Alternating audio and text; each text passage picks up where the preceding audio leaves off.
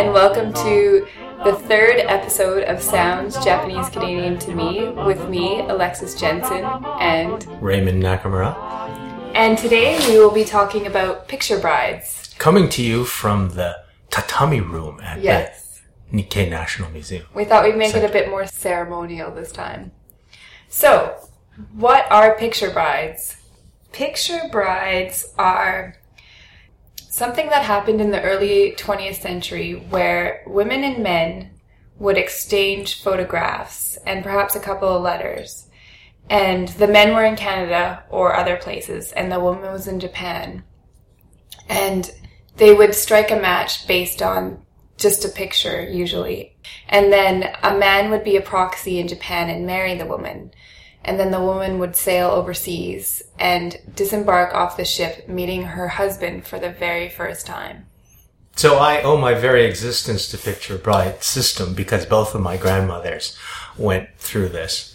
And, uh, And for how I see it is it's almost like extreme online dating where you choose someone, but instead of just going for a casual date and then perhaps rejecting them, you decide to marry them and sail across the ocean to spend the rest of your life with this person. so more than just coffee. Yeah, a little bit more than coffee. And I think it's something that, like, for us, we can't even begin to understand, but back then it wasn't that uncommon to have, even if you were living in the same village or a village away, to have met the person maybe just once and then be married to them. Right, yeah, the whole idea of an arranged marriage being that, uh, uh, being quite commonplace. In, in Japanese, there's two terms. There's, uh, omiai kekkon, which is the, where you have an arranged marriage. And there's renai kekkon, which is what they call a love marriage. So you actually know the person beforehand. And that's And- happening today still? Yeah, still there. I mean, the omiai, uh, having somebody as a go-between or a setup is, is, in a sense, like online dating where uh, there's a go-between who knows both parties and then they, they say, once you uh, meet up. In that case, you're not obliged to marry them. And even in the case of the picture bride, there was sometimes back and forth about it. Uh, so it wasn't like the women were being sold into slavery or Yes, something. they could choose. And in some cases, it seemed as though the, the women themselves were seeing this as a way to get out of Japan and, and have a different sort of life. So let's set the stage for this time and why men were coming over to Canada in the first place.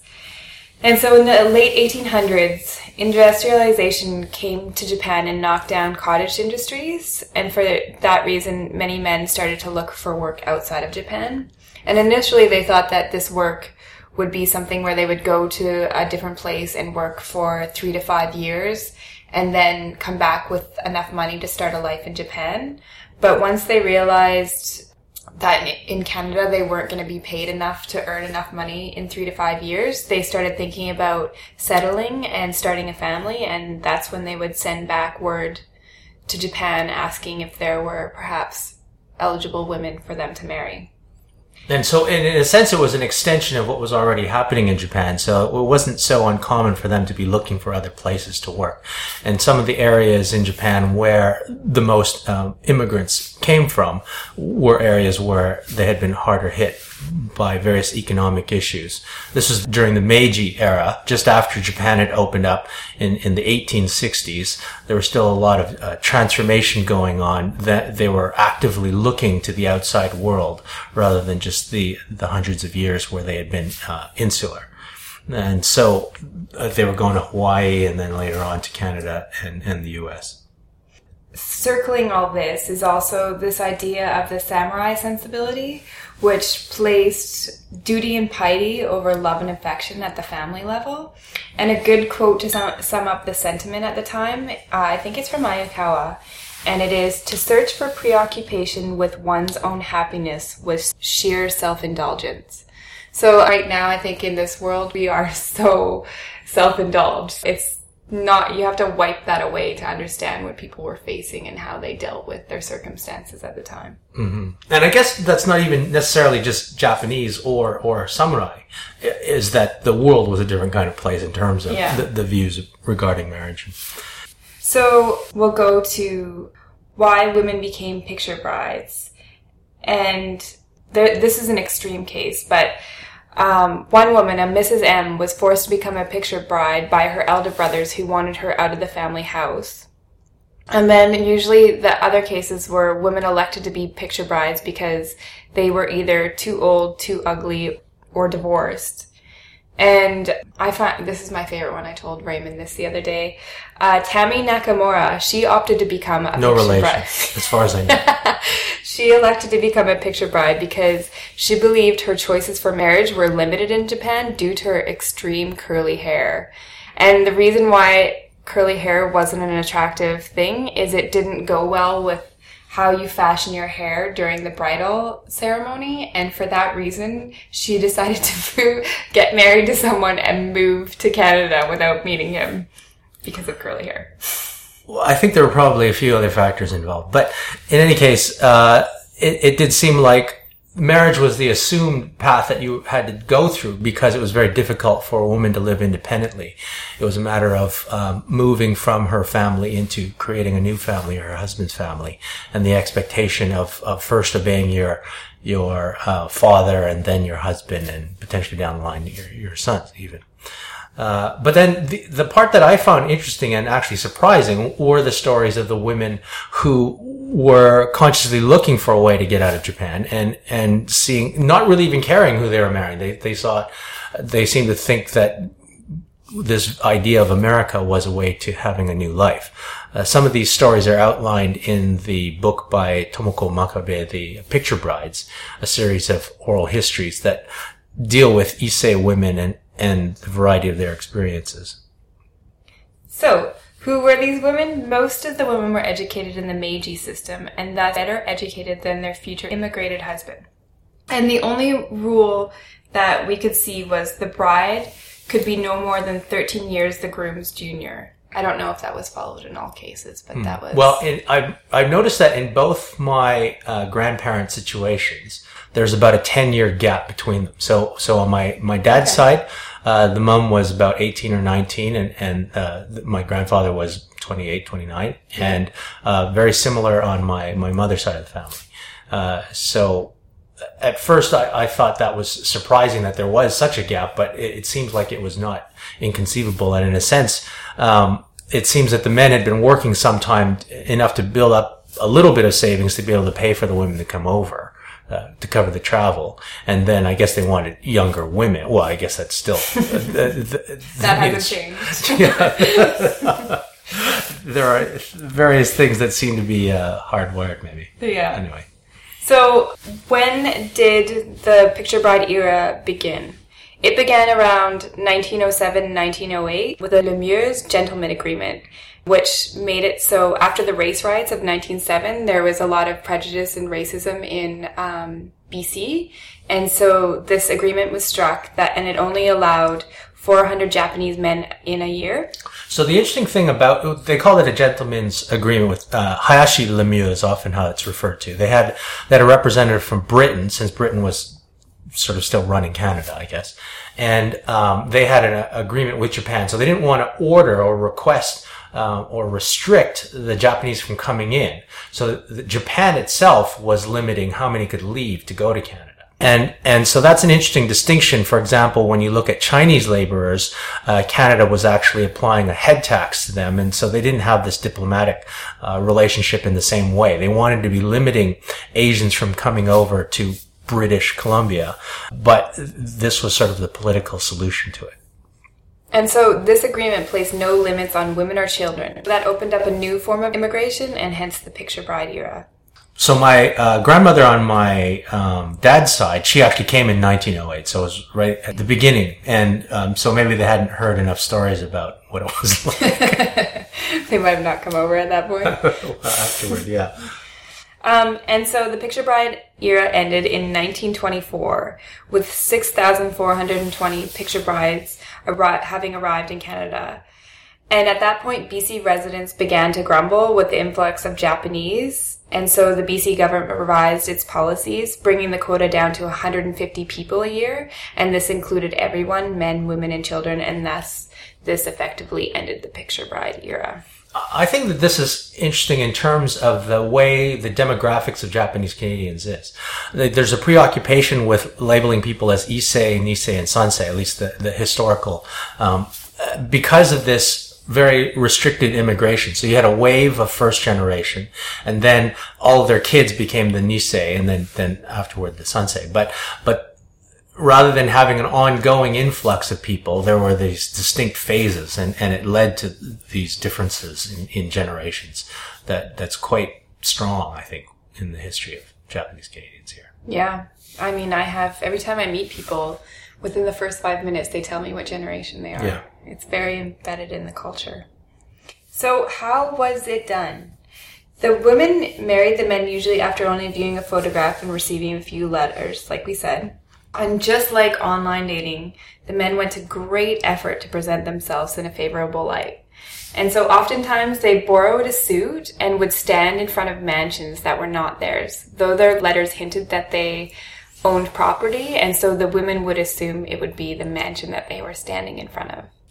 And these pictures were usually exchanged and arranged by a matchmaker in Japan who tried to pair the couple's background specifically looking for same dialects, same lifestyle and food, and same economic strata. So, for example, an agricultural family from the village over would try and pair the bride with an, another agricultural family from the, the village next to them.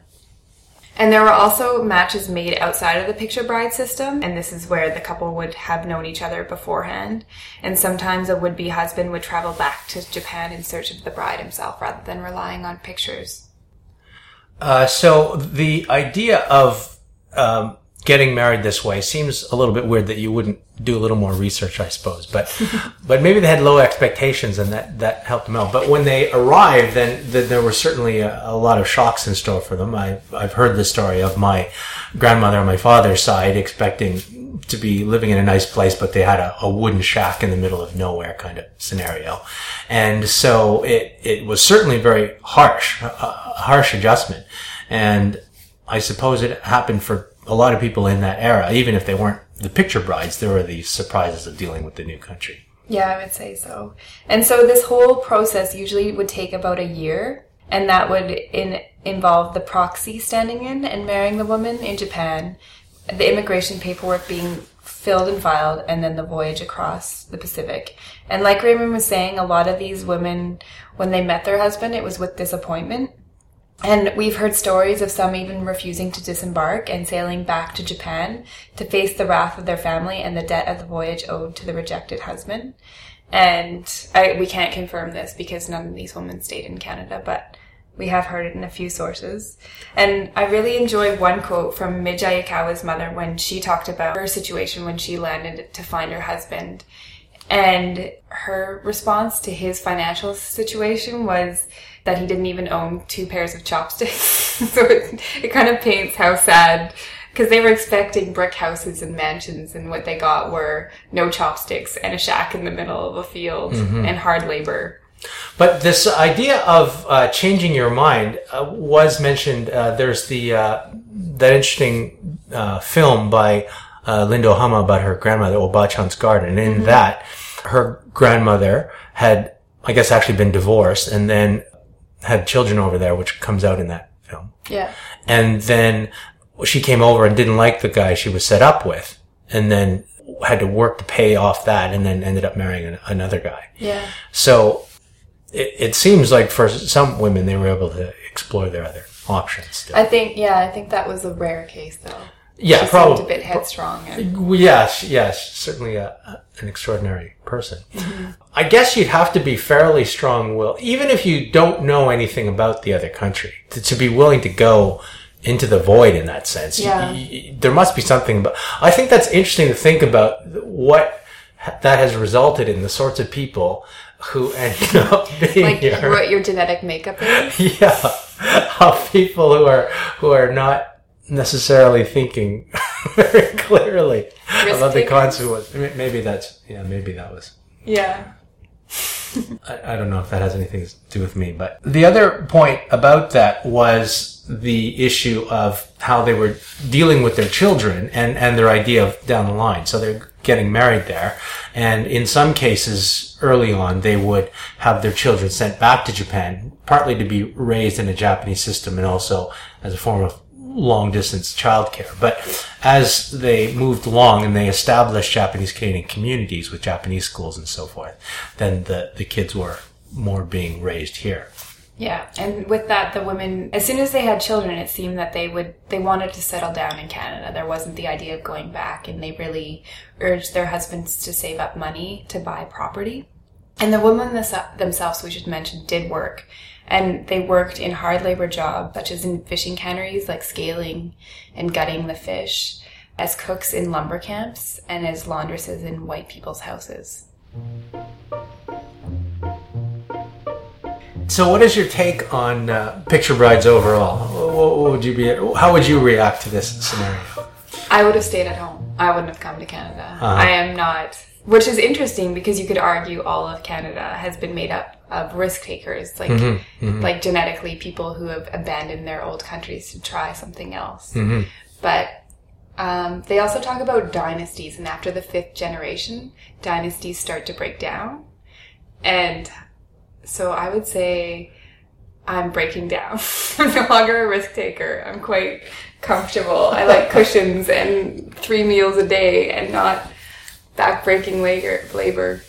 But that's interesting that having you you just got married to a person who is coming to Canada. Yeah. So you're marrying a, a risk taker in that sense. I suppose, but although I'm sure you're a sure bet as far as uh, someone to marry.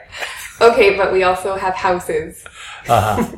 and we sit in front of computers rather oh, yeah. than toiling in fields. So that book that I mentioned, uh, Picture Brides, might be a little bit difficult to find, but it's interesting as a series of narratives. If, if it doesn't actually go into a lot of detail about how the, the Picture Bride process and everything, but the the lives of the Issei women is quite striking. Yeah. Um, it, it's a little bit frustrating that they use pseudonyms, so you can't necessarily figure out who, who, is, who. who is who. But uh, the the stories that they tell are, very interesting.